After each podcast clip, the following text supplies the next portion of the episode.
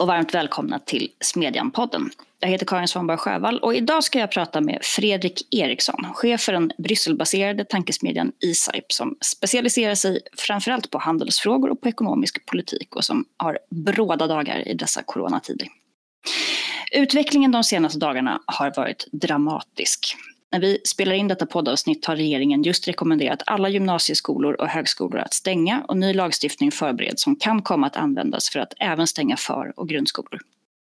Eftersom myndigheterna har rekommenderat alla i Stockholm som kan arbeta hemifrån att göra det spelas också detta avsnitt in helt via länk, vilket innebär att det här avsnittet också blir en pilot för den satsning som Timbro drar igång i detta nu med att skapa ännu mer poddinnehåll, fler texter, fler ideologiska samtal så att alla ni som sitter där hemma i karantän och behöver stimulans också kan få det. Det är väl nu om någon gång man har nytta av att vara en så kallad atomistisk liberal. Igår sände vi exempelvis ett extra poddavsnitt med anledning av ett längre reportage skrivet av Tobias Samuelsson som publicerades på Smedjan om mannen som satte sig upp mot Hyresgästföreningen. Missa inte det. För This too shall pass, som det brukar heta, även om vi inte vet när. Och frågan blir då förstås till vilken värld och vilket samhälle? Fredrik Eriksson, varmt välkommen till podden. Tack. Om jag börjar med den förbjudna frågan. Eh, om vi säger att det här pågår i, säg tre månader. Eh, och jag väljer tre månader för det är på ungefär den tidsperiod som vi har sett i Kina. Nu börjar ju kineserna gradvis återvända till något mer av en normal tillvaro. Skolor stängs, arbetsplatser bommar igen. Finns det något pris som är för högt för eh, att bekämpa smittspridningen, tycker du? Ja, det är klart att det gör det.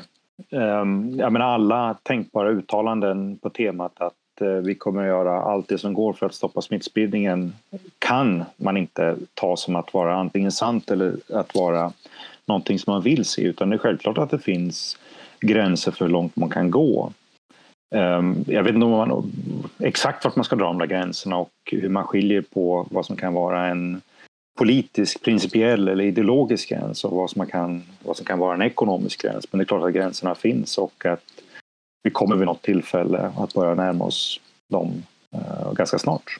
För det, Danmark är ju ett land som också ofta framhålls som ett exempel i den svenska debatten eh, där man berömmer politikerna för deras handlingskraft. Och nu de senaste dagarna så har det ju börjat komma en diskussion där faktiskt just om, om detta med alternativkostnader som jag tycker är, är lite intressant.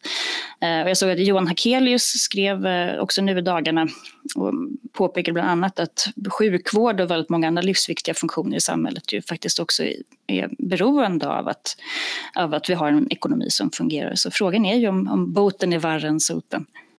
Ja, det, och det är en jättebra fråga och eh, det är en fråga som vi närmar oss med en ohyggligt rasande takt just nu.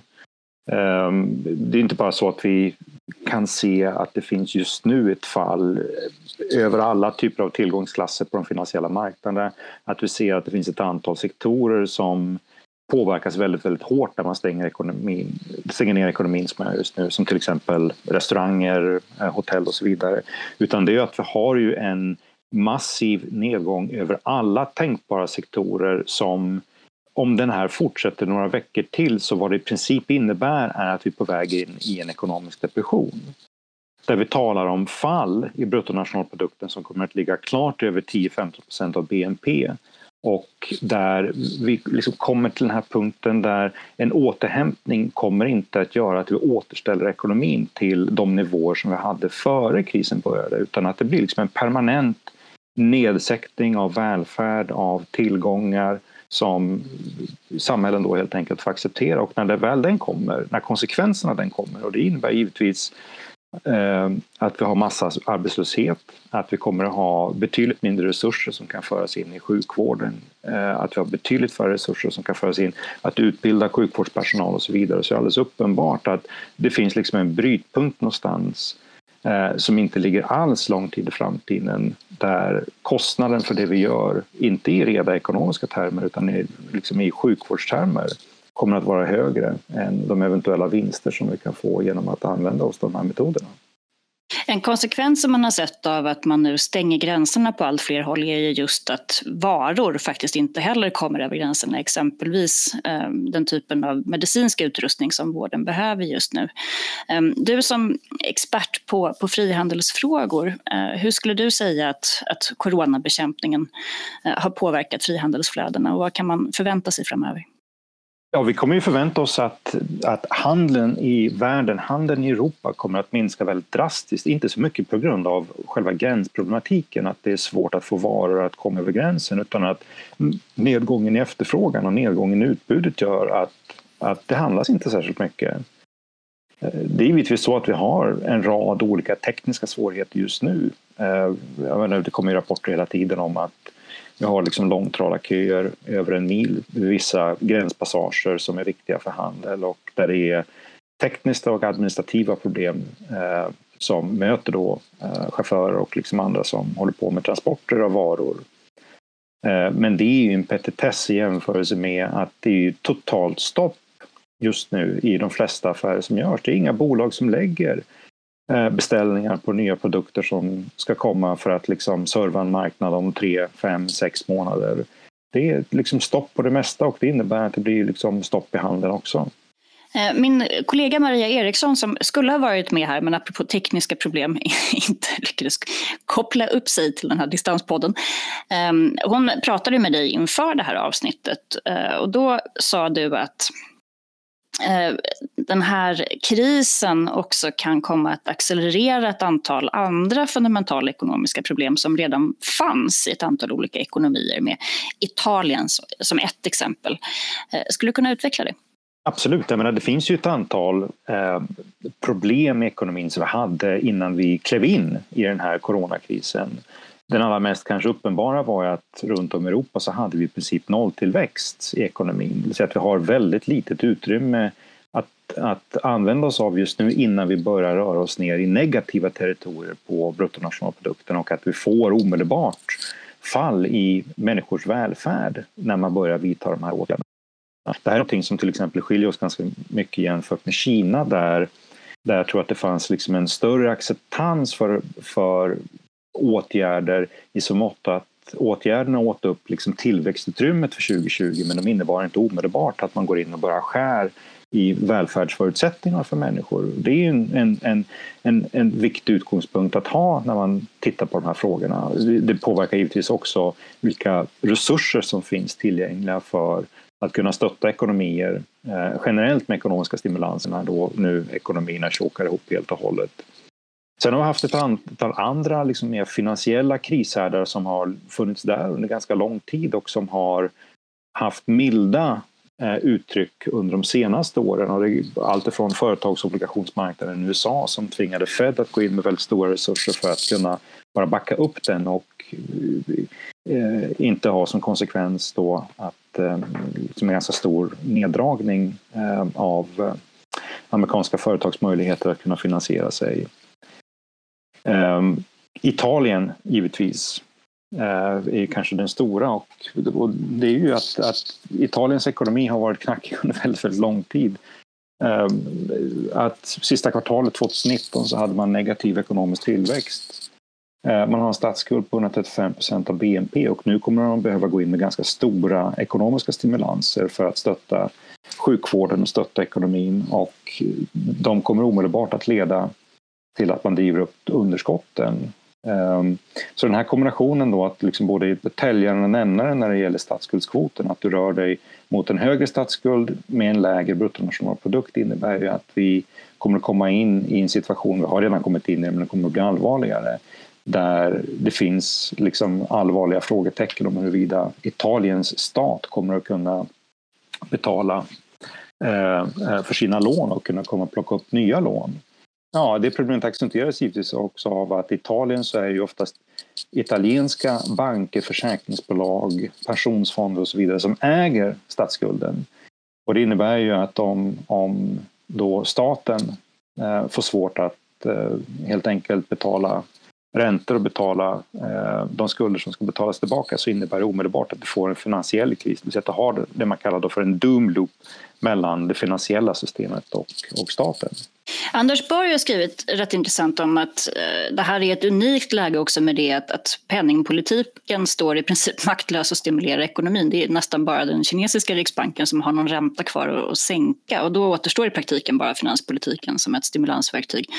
Um, det här är en, en grov sammanfattning men på ett ungefär så. Uh, håller du med om den beskrivningen?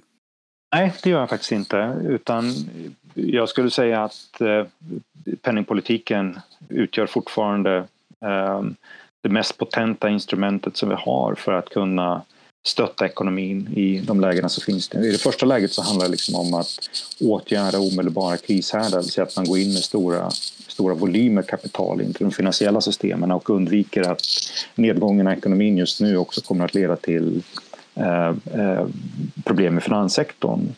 Eh, vi, vi har ju redan haft en situation där eh, eh, krisen som sådan har gått från att enkom vara en utbudskris till att också vara en efterfrågekris. Det vill säga att människor börjar dra åt konsumtionen just nu eh, av skälet att, att det är mindre intäkter och att man förväntar sig att intäkterna kommer att bli, eh, inkomsterna kommer att bli betydligt lägre framöver. Också en annan klassisk situation där centralbanker kan agera. Men så har du det tredje, vilket är Eh, eh, det mest radikala. Men det är ju att ytterst sett så den, den aktör i varenda ekonomi som har förmåga att kunna generera pengar och få in pengar på människors bankkonton på ett sätt som är obegränsat. Inte utan konsekvenser men som är obegränsat, det är centralbanker. Och eh, vi kommer väl inom en, en inte så lång framtid att hamna liksom i den här klassiska situationen som Milton Friedman beskrev utifrån eh, erfarenheter från 1930-talet, depressionen, eh, eh, vilket är att, att vi kanske måste ha stora, vad han kallade för helikopter drops av pengar. Det vill säga att centralbanker trycker pengar och får ut pengar så att människor har pengar att kunna betala hyra, att kunna betala mat och så vidare när liksom krisen går in i ett väldigt allvarligt skede. Och I det här fallet så skulle det kunna innebära att man Eh, trycker pengar som med ungefär samma metod som svenska regeringen haft nu, att man ger krediter via skattekontot men att nu sätter centralbanken in eh, mer pengar på skattekonton hos företag vilket innebär att de har de facto likviditet att kunna betala löner fast de inte har några intäkter i verksamheterna. Eh, man kan också tänka sig det för, för hushåll Riksbanken eh, har ju sagt att de ska utöka just sina köp av obligationer men eh, att man kanske inte kommer att begränsa sig till statsobligationer utan att det kan bli så att man går in och tittar på kommunobligationer, bostadsobligationer exempelvis. Eh, vad tror du om det? Alltså jag tror att det är helt nödvändigt och det man försöker åtgärda är ett, ett, ett, att undvika att vi kommer att hamna i liksom en finansiell kris som kommer att i det här fallet att finnas i bostadssektorn och den kommunala sektorn. Eh, det, är, det här är, en, det, det, det är nödvändigt för att undvika en kris på samma sätt som det är nödvändigt att föra in jättemycket eh, eh, kapital in till den finansiella sektorn för att undvika att det blir kris där. En, en, ideologisk fråga som har kommit upp är ju om eh, det är en, så att säga, en, en, bra strategi att man ska rädda företag som borde ha gått omkull. Jag har sett, inte på så väldigt många håll, men, men lite här och där som har sagt att så här, ja, men ifall företagen inte har några marginaler eller inte klarar sig så kan det inte vara politikens uppgift att, att stötta dem. Men det låter inte som att du är inne på den bogen. Nej, nej, nej, inte åtminstone i, i, i det sammanhanget. Det är klart att det finns risker med det man gör just nu eh, som handlar om att man kommer liksom eh, rädda bolag som kanske borde ha gått under eller att man kommer att eh, stötta en massa zombieföretag eh, som har funnits under längre tid eh, men som har liksom överlevt egentligen av skälet att, eh, att kostnaden på pengar varit så låg så att de har liksom kunnat finansiellt eh, sett till att man kan överleva fastän man liksom inte har någon högre produktivitet eller någon större dynamik i, i ekonomin. Eh, alltså jag tror väl egentligen följande att, att alternativen som man står inför just nu handlar väl inte så mycket om om vi ska välja en väg där vi antingen eh, använder oss av offentliga stimulanser och offentliga resurser för att Eh, för att klara liksom en ekonomisk kris eller om vi ska välja en ren liksom ekonomiskt liberal frimarknadsväg. Alternativen tror jag kommer att stå mellan huruvida man eh, eh, kommer att försöka rädda företagen utan att ändra på ägarrelationerna i bolagen. Det vill säga att det jag inte vill se är att vi ska välja en nationaliseringslinje just nu, alla den modell som man har sett signaleras från Frankrike till exempel, att vi ska försöka undvika att den här krisen Eh, kommer att ha som, som konsekvens att vi står med ett gigantiskt stort statligt ägande eh, i, i näringslivet 2021, 2022. Eh, utan hitta en, hitta en annan modell där man fortfarande kan stimulera ehm, med hjälp av skatter och penningpolitik.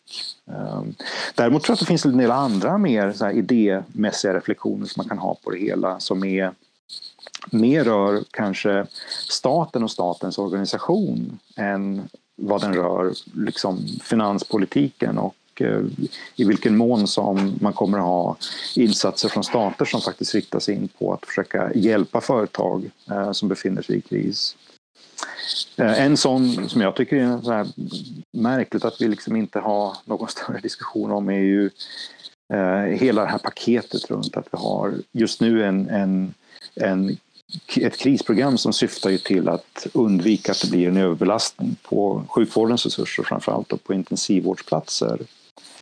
Ehm, det här är liksom någonting som är, liksom, det är omgärdat med väldigt mycket intransparens.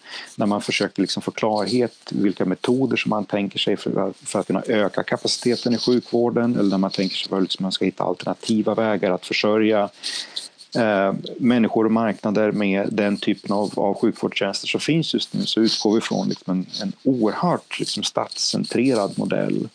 Eh, och där vi liksom förväntar oss liksom att, att centralisering av offentlig upphandling av sjukvårdsmateriel kommer att funka, att det kommer att leda till bra resultat och sådana saker. Där skulle jag vilja se väldigt mycket mer så att säga, idéreflektion kring och mycket, mycket mer eh, reellt entreprenörskap just nu, att man försöker släppa loss entreprenörer att lösa liksom, de här problemen och inte förlita sig på att det är då staten eller sjukvård, sjukvårdens organisationer som kommer att ha förmåga att göra det här. Och det kan vara allt ifrån liksom Eh, Eh, se till att liksom nätläkare liksom får incitament att eh, skaffa sig liksom alla de här testingkitten och se till att få en akkreditering av olika typer av laboratorium då där man kan eh, undersöka de tester som man kan göra. Att du får den här liksom situationen som man har haft i Sydkorea och ett antal länder där du får nästan liksom en nutidskontroll på huruvida du är smittad eller inte och om du har haft smittan så kan du liksom frigöra resurser på det sättet. Jag tycker det är en det är en jätteintressant reflektion, för att om man tittar på eh, hur, hur debatten förs i många andra länder så är det som att det är ju både liksom, eh, glansdagar för, för staten, att det finns en väldigt stor efterfrågan på tydliga besked och på, på trygghet, men det är ju också en kris som på många sätt synliggör eh, befintliga brister i, i, i, stora byråkratier och så vidare. Att det är ganska många drastiska lösningar som gör att man nu sätter olika typer av detaljregleringar under lupp. Um, som, så det är på något sätt både en illustration över, över varför vi behöver stat men också varför, varför den stora staten också i sig eh, medför stora begränsningar i den här typen av exceptionella lägen. Absolut, Nej, men, och det är väl den, den diskussion som vi ska se till att börja just nu, att vi liksom har den där reflektionen och att vi inte på ett enkelt sätt köper problembeskrivningen att vi har hamnat i den här situationen för att vi inte hade centraliserat ehm, statens organisation tillräckligt. Eh, och att vi är i den här situationen med otydlighet, intransparent, med liksom oförmåga hos staten att liksom kunna eh, ge någon slags förutsägbarhet om vad som kommer att hända. Att att vi som motåtgärd mot det ska liksom försöka ha ännu mer stat framöver. Jag tror tvärtom att det kommer bli jätteviktigt nu att liksom vi försöker släppa loss liksom de krafter som också reellt kan, kan bidra till att man börjar lösa ett antal problem. Men en annan sån här sak liksom är ju jag har försökt följa den ganska noga både för Sverige och för ett annat land just nu hur man arbetar med att kunna eh, liksom som skapar mer resurser, framförallt humankapital som finns i sjukvården. Liksom, vilken mån kallar man in pensionerade läkare och sjuksyrror så att de kommer in och arbetar? vilken mån plockar du läkarstudenter som är på år fyra, år fem på läkarutbildningarna och få in dem liksom i, i, i sjukvården för att liksom göra det de kan göra just nu. Det är liksom, Sverige är ju, är ju närmast liksom, eh, ja, man, man är liksom oförmögen på alla de där områdena. Att man liksom, så tillvida inte Socialstyrelsen säger någonting så, så görs det ingenting alls. Alltså, I USA har man haft en sån diskussion om det här med occupational licensing av precis just det här skälet. Att man har en, en, en utbudskris på kompetent personal eh, som nu gör att man har börjat ifrågasätta en hel del av de här. Och vi hade den här fantastiska historien om räddningstjänsterna och, och de här maskerna som man inte har fått använda därför att de saknar någon EU-märkning men som man nu har fått dispens för att använda. Det var liksom inget fel på dem överhuvudtaget. Det är ju liksom generationer av värnpliktiga som har använt dem redan och provat dem. jag, till och med jag fick göra det när jag gjorde lumpen. Så att, de funkade och eh, om, om de var okej okay för mig så tror jag att de var okej okay för andra.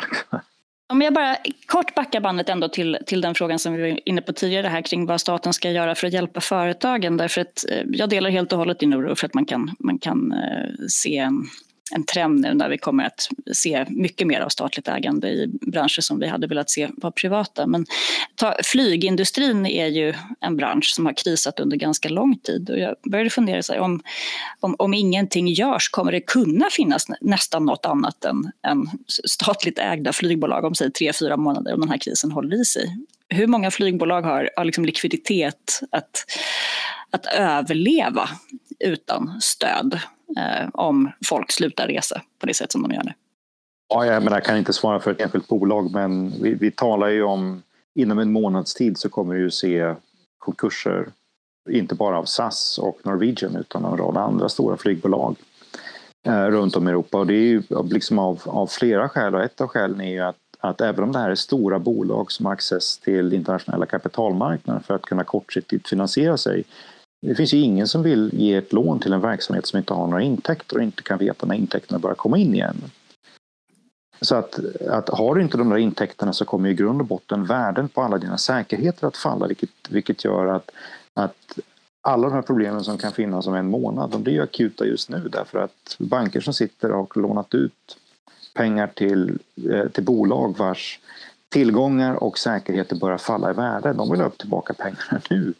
Och det, och det, det är den situationen som kommer att komma in i ganska snart. Att, att nu kommer liksom finansiärerna att börja rycka i tillgångarna. Därför att man vet att när, när alternativen liksom är att det blir en huggsexa om dem och att eh, det är risk att andra kommer ha ligga före dem liksom i, i, i kedjan av, av kreditorer som kommer få pengar först.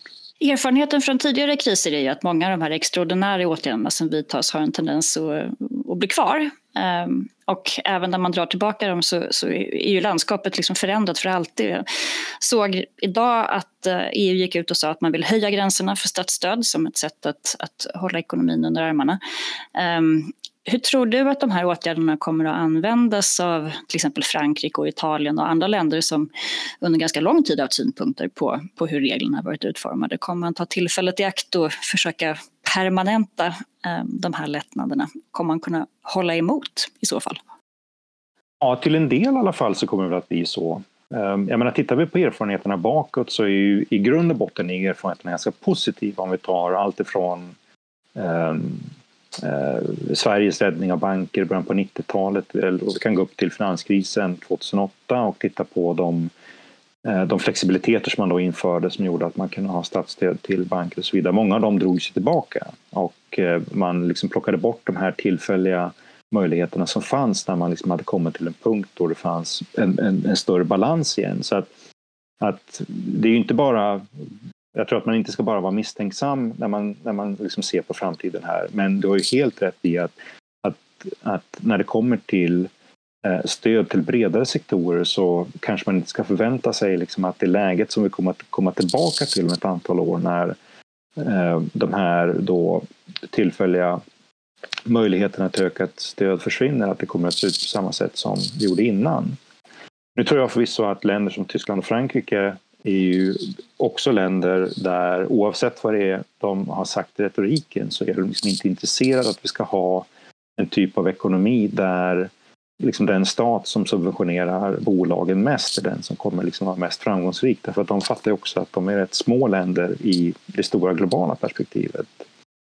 Eh, vilket har gjort att när man verkligen skrapar på ytan och försöker förstå vad, vad är det som den tyska regeringen vill ha möjlighet att ge statsstöd till så är det liksom inte breda, generella, liksom volymstora subsidier som man tänker sig utan det handlar ju betydligt mer om om eh, stöd som till exempel är så här, forskningsstöd, bolagsnära forskningsstöd till, eh, till verksamheter som kan vara väldigt innovativa. Det är liksom strategiskt ägande av bolag och den typen av åtgärder. Så att jag tror, och, det, och det tror jag väl kommer att vara liksom en, en, en av de stora slagfälten eh, efter den här krisen när liksom historieskrivningen hos väldigt många kommer att vara att vi behöver skapa en annan form av säkerhet i leveranser och därför att vi behöver ha mer säkerhet i leveranser. Det kan vara allt ifrån toalettpapper kanske i några länder till medicinsk utrustning, till mediciner och så vidare. Att de kommer att vilja kräva att det kommer att finnas någon slags lokal produktion eh, av, eh, ja, av de viktiga produkter som finns. Och då kommer liksom alla att vara med på den punkten på något sätt att eh, att om, om amerikanerna och kineserna tycker att det är viktigt att det ska finnas produktion av, av vara XYZ Eh, för att de ska kunna ha en försörjning av dem i tider av kris. Ja, men om, om det är produkter som Europa traditionellt exporterar då kommer Europa säga att ja, men då ska vi ha en försörjning av vara A, B, C eller varan A, B, C för att se till att de finns på plats i Europa om vi skulle behöva dem. Så där tror jag det kommer bli en, en, en, liksom en, en stor debatt om i vilken mån som Eh, statligt organiserade, statligt skyddade verksamheter faktiskt leder till att vi skapar en större säkerhet för leverans eller inte. Jag, menar, jag skulle säga att det är precis tvärtom. Att vad den här krisen har visat är ju att, att som tur är eh, så har, kan vi förlita oss på väldigt många olika leverantörer, väldigt många olika marknader när det gäller försörjning av viktiga saker. Det hade varit ännu värre om vi skulle förlita oss liksom på en svensk leverantör av någonting. Då hade vi liksom riktigt hamnat i problem om det bolaget då inte klarar av att producera på grund av att personal måste gå hem eller av, av andra skäl som, som gör att liksom produktionen störs. Så att det finns ju, liksom en, finns ju en, en, en, en säkerhetsaspekt också här i att du att du liksom diversifierar och att du har många olika typer av relationer som du är beroende av snarare än att du har en som är viktig. Det har ju ganska länge varit tal om att globaliseringen efter, efter en liksom turboperiod nu håller på att inte bara gå i baklås utan kanske tvärtom backar. Um, tror du att det här blir en, en, en turboeffekt baklänges så att säga eller, eller hur tror du att förutsättningarna ser ut för att din historieskildring av förloppet just nu kommer att, kommer att segra i förhållande till andra krafter? Jag har sett hur Trump har uttalat sig bland annat. Så jag tror inte att det finns någonting där vi kan säga just nu som innebär att liksom den ena eller andra historieskrivningen eller narrativet kommer att vara, liksom gå segrande utan det kommer ju givetvis handla om vad som, vad som sker och vilken mån som olika typer av ideologiska krafter också är liksom i framkant med att försöka definiera vad problemen är och eh, försöka liksom visa på vad de alternativa vägarna skulle ha varit. Men men överlag så är det ju, jag menar, den utveckling som vi hade före krisen, jag menar, den, den har ju accelererat och kommer fortsätta efter krisen. Men det är inte bara en utveckling som handlar om deglobalisering. Det är en utveckling som framförallt har handlat om att vi har ändrat på globaliseringen och att, att vårt beroende av varuhandel har kommit att bli mindre. Eh, eh, men att däremot tjänsteberoendet runt om i världen har kommit, kommit att gå upp. Att vårt liksom beroende av att ha digitala flöden som funkar och säkerställa det, det beroendet har kommit att gå upp. Så att vi har ju sett en, en ganska kraftfull tillväxt ekonomisk integration inom ett antal sektorer eh, runt om i, i, i världen. Och, eh, och det skulle jag tro kommer att fortsätta därför att jag menar, alternativen är liksom inte särskilt attraktiva. Ehm, det, det, finns, liksom ingen, finns liksom ingen ekonomisk framgångsrik väg som innebär att Europa, eller Kina, eller USA eller andra ska liksom börja bli självförsörjda på allt det som vi nu försörjer oss med genom att vi har ekonomisk integration eh, över gränserna. Det är, liksom är, det, är, det är en typ av ekonomi som eh, definitivt skulle liksom permanenta Eh, den liksom depressionsliknande nedgång som man kan förvänta sig kommer att hända eh, under de närmaste månaderna. Så att jag menar, det, det är upp till oss. Om du då ändå skulle våga Eh, se in lite grann i, i spåkulan och spekulera lite grann. Tror du att det är mer eller mindre sannolikt att den här krisen ändå leder till nödvändiga strukturreformer eller till att eh, de som kanske just vill ha mer av statligt ägande och mer av kontroll och planering och nationell självförsörjning kommer att vinna. Det är så intressant tycker jag att se just det här never waste a good crisis-narrativet, hur det spelar ut med Vänsterpartiet som jublar över slopade karensdagar och Anders Borg å andra sidan som säger att det är ju nu vi måste passa på att sänka bolagsskatten och kapitalinkomstskatter och se till att vi faktiskt kommer ut bättre rustade på andra sidan. Vad tror du? Var kommer vi vara om ett år? Ja, alltså jag skulle säga om ett, år, om ett år, det mest sannolika att vi är nog exakt där vi är just nu. Eh, kanske inte just i, i, i mening att vi är liksom i, en, i en brinnande kris. så Den har förhoppningsvis kommit att, eh, att eh, liksom utvecklas till det positiva. Men, men att, att vi däremot befinner oss i ett skede där det finns liksom ett ideologiskt narrativ som är starkare än det andra eller där det finns liksom en, en idémässig eh, eh, vision framtiden som är annorlunda än den vi har haft. Jag, jag ser liksom inte att det har hänt. Det är, liksom, det är liksom ingen som har stått för liksom, att liksom försörja väljare eller politiken med alternativa idéer om hur saker och ting skulle kunna göras och organiseras. Trycket på strukturreformer i ekonomin har ju varit i princip noll under ganska lång tid. Och vi liksom har inte haft liksom någon större liksom dynamism liksom i hela vårt sätt liksom att beskriva vad som är utmaningarna antingen för svensk ekonomi eller europeisk ekonomi. Utan det är liksom en ganska syrefattig diskussion som har, har funnits där. Uh, när vi kom in i krisen så var det ju liksom med utgångspunkt för att liksom lite mer industripolitik skulle inte göra skada och lite mer stöd hit och dit liksom till olika bolag. Det kan vi nog må bra av. Så det, det lär vi fortsätta se. Men, men å andra sidan så ser vi liksom inte heller någon rejäl uh, liksom framskjutning av positionerna från liksom vänsterhåll.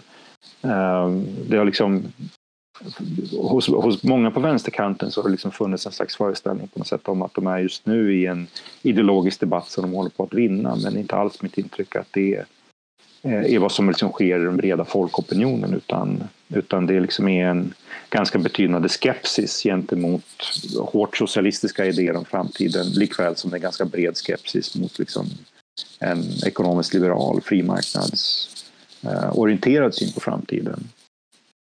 Så försiktig optimism då, ändå tolkar jag det som. Alltså, det, åtminstone, åtminstone tror jag inte att, liksom, att vi, vi, vi står liksom inför en stor batalj som är liksom, an, antingen så är det vinner Vänsterpartiet eller så vinner Frihetsfronten. Det, det tror jag inte är liksom den diskussion vi har. Inte den här gången heller. Nej, inte den här gången heller. Nej. Och med detta så måste jag tyvärr eh, säga tack. Eh, väldigt intressant. Eh, hoppas att du kan vara med vid senare tillfälle. Jag har en känsla av att det här inte är en diskussion som kommer att försvinna under den närmsta tiden. Stort tack till dig Fredrik. Okay. Och nu ska vi göra ett kort nedslag i karantänens Italien, dit vi kanske hamnar, det vet vi inte, men där Maria Schacki som bor utanför Rom nu ska berätta lite grann om hur situationen ser ut idag. Hej Maria Schacki som bor en bit utanför Rom i Italien. Hallå, hallå. Hallå. Du skrev ju i Smedjan förra veckan lite grann om läget eh, där och då lät du inte sådär eh, värst oroad men sedan dess har ju väldigt mycket hänt väldigt snabbt. Kan du inte berätta lite grann om situationen i, i karantänens Italien? Ja, när jag skrev det här, det är ju faktiskt ganska precis en vecka sedan på timmen, då, då hade ju hela Italien hamnat i någon slags karantänmodell light. Det vill säga det var fortfarande ganska mycket som ändå var öppet sådär. Eh, det fanns en del restriktioner på hur man fick gå ut och så, men, men, men ja. Sen två dagar senare så slog det till rejält i, i torsdags. Det som är öppet nu är mataffären, apoteket, tidningshandlaren och tobakshandlaren. Mm, ja, det är viktiga varor att få tag på. Ja, precis. precis. Eh, det övriga, ja och så bank och post och försäkringsbolag funkar fast med lite begränsade öppettider och sådär. Eh, och sen är det ju så att, ja, man får åka till jobbet om man har något jobb att åka till därför att många verksamheter har ju faktiskt stängt ner. Alla som jobbar på de här affärerna som inte får vara öppna till exempel har ju inget jobb att gå till. Nu är det ju en del som kör med hemleveranser och så. Jag menar hela IKEA har ju stängt ner sina varuhus men de har ju fortfarande webbshoppen öppen och, och leveranser så. Men hur är det, för vad jag förstår i Spanien, jag pratade med en granne som har en syster som bor där, hon sa att de får inte ens gå ut på trottoaren, bara ta en promenad liksom. Kan man, kan man röra sig i övrigt? Ja, begränsat. Um, man får gå ut med hunden men inga långa promenader. Så nu har de börjat i södra Italien har de börjat hyra ut hundar för 20 euro i timmen så man kan gå ut och ta en hundpromenad. De är kreativa i det här landet. Eh, och man får gå till mataffären men, och man får åka och göra sådana ärenden, men man får liksom inte åka iväg hela familjen då, utan det är en, möjligen två om det bara är en som har körkort. Det är mycket surrealistiskt det hela och det som jag har tänkt på de här dagarna, det är ju hur man, hur fort man vänjer sig vid den här typen av, av begränsningar. Vi sa häromdagen så sa vi ja, ja, men vi får ju i alla fall gå ut och ta en, en motionspromenad.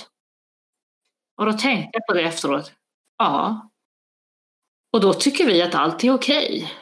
Och det, man vänjer sig fort. Och det är lite skrämmande när man tänker på i andra sammanhang hur, hur lätt man vänjer sig vid att, att ens frihet blir beskuren. Rent ekonomiskt så måste det här vara en otroligt svår situation och man vet inte hur länge det kommer att hålla på eller är det, har du sett diskussioner om det, hur det kommer att påverka? Ja, både, jag tänker både enskilda eh, individer och landet i stort. har ju gått ut med regeringen ett antal eh, stödpaket här nu då. Eh, bland annat till företagarna så ska man få uppskov på alla momsinbetalningar och alla pensionsinbetalningar. Eh, fastighetsskatten för de företag som äger sina lokaler. Och eh, privatpersoner såg jag någonting om att de som behöver hjälp med att köpa in barnpassning då för att kunna jobba om de måste jobba eh, skulle få någon barnpassningscheck på 600 euro i månaden då för att kunna köpa in barnpassning för att inte då använda mormor och morfar till det då och smitta ner dem.